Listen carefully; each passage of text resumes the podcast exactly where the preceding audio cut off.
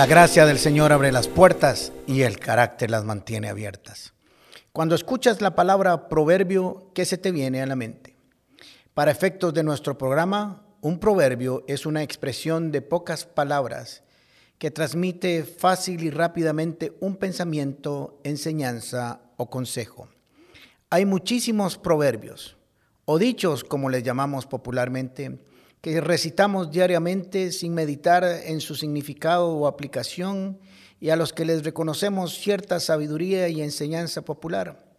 Algunos de ellos son, no por mucho madrugar amanece más temprano, o aunque la mona se vista de seda, mona se queda, donde hubo fuego, cenizas quedan, y camarón que se duerme se lo lleva a la corriente. Eso es un conjunto o varios ejemplos de dichos populares, pero hay un conjunto, una compilación de proverbios y refranes que se encuentran en las escrituras llenas de sabiduría, conocimiento y consejo, que aunque los escribió un, un hombre, éste recibió su don y sabiduría de parte de Dios y por lo tanto podemos asegurar que tienen una sabiduría y una revelación sobrenatural y por lo tanto debemos darle el lugar que se merece.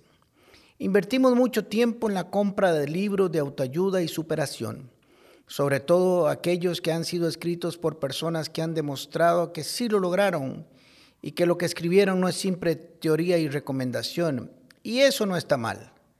Sin embargo, el éxito como lo conocemos y alcanzamos hoy Posiblemente no será el mismo ni se alcanzará de la misma forma dentro de 5, 10 o 15 años.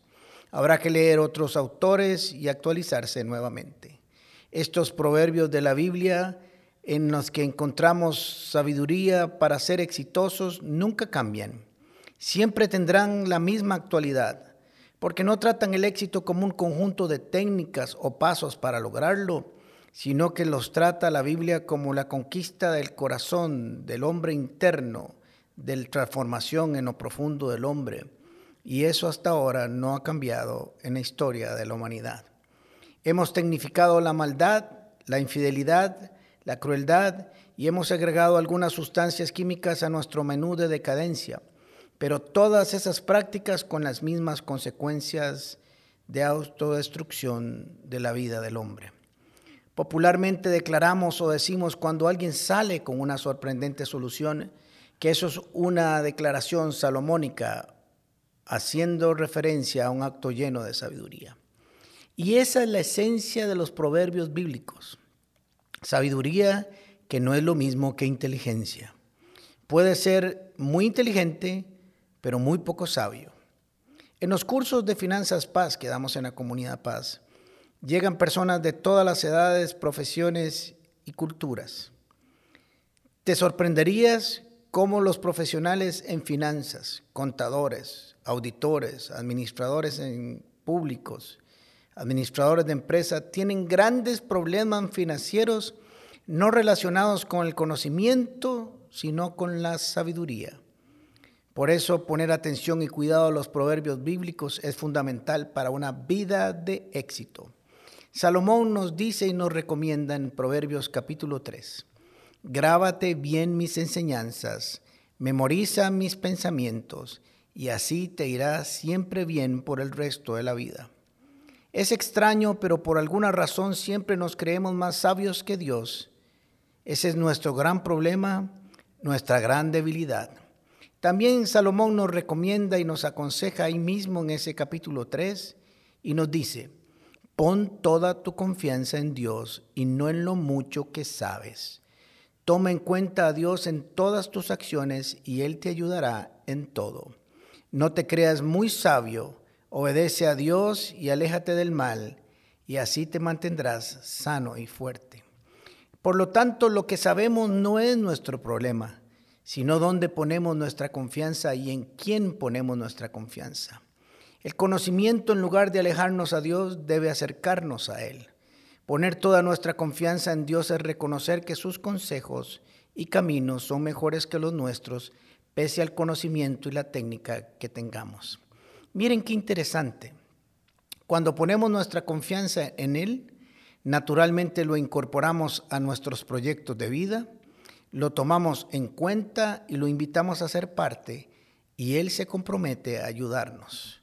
Con su guía nos ayudará a alejarnos de hacer lo incorrecto y enderezará nuestros caminos si por alguna razón se tuercen para que todo nos salga bien. Leyendo estos proverbios me puse a pensar, ¿cuántos problemas me hubiera ahorrado? ¿De cuántas circunstancias difíciles me hubiera librado si tan solo le hubiera puesto atención a estos consejos, a estos proverbios desde joven? Ay, si me hubiera tomado el tiempo para memorizarlos y ponerlos por obra, cuánto dolor me hubiera ahorrado. Creo que todos podemos identificarnos con ese si hubiera. Hoy te invito a que te hagas una pregunta. ¿Puedo cambiar el pasado? La respuesta sería no. Pero te invito a que hagas otra pregunta. ¿Puedo cambiar mi futuro? ¿Puedo transformar mi mañana? Y la respuesta sería sí. Si podés transformarlo, si podés cambiar tu futuro, tu mañana, y eso está en tus manos. ¿Y cómo me preguntarías? Tomando la decisión hoy mismo de hacer la tarea, de grabar sus enseñanzas y memorizar sus mandamientos. Poner toda tu confianza en Dios y no en lo mucho que sabes. Tomar en cuenta a Dios en todas tus acciones y Él te garantiza que te ayudará. Te invito a que tomes hoy mismo ese compromiso en lo profundo de tu corazón, que es donde empieza todo. Jesús nos dice en Mateo capítulo 7, todo el que escucha mi enseñanza y la sigue es sabio, como la persona que construye su casa sobre una roca sólida.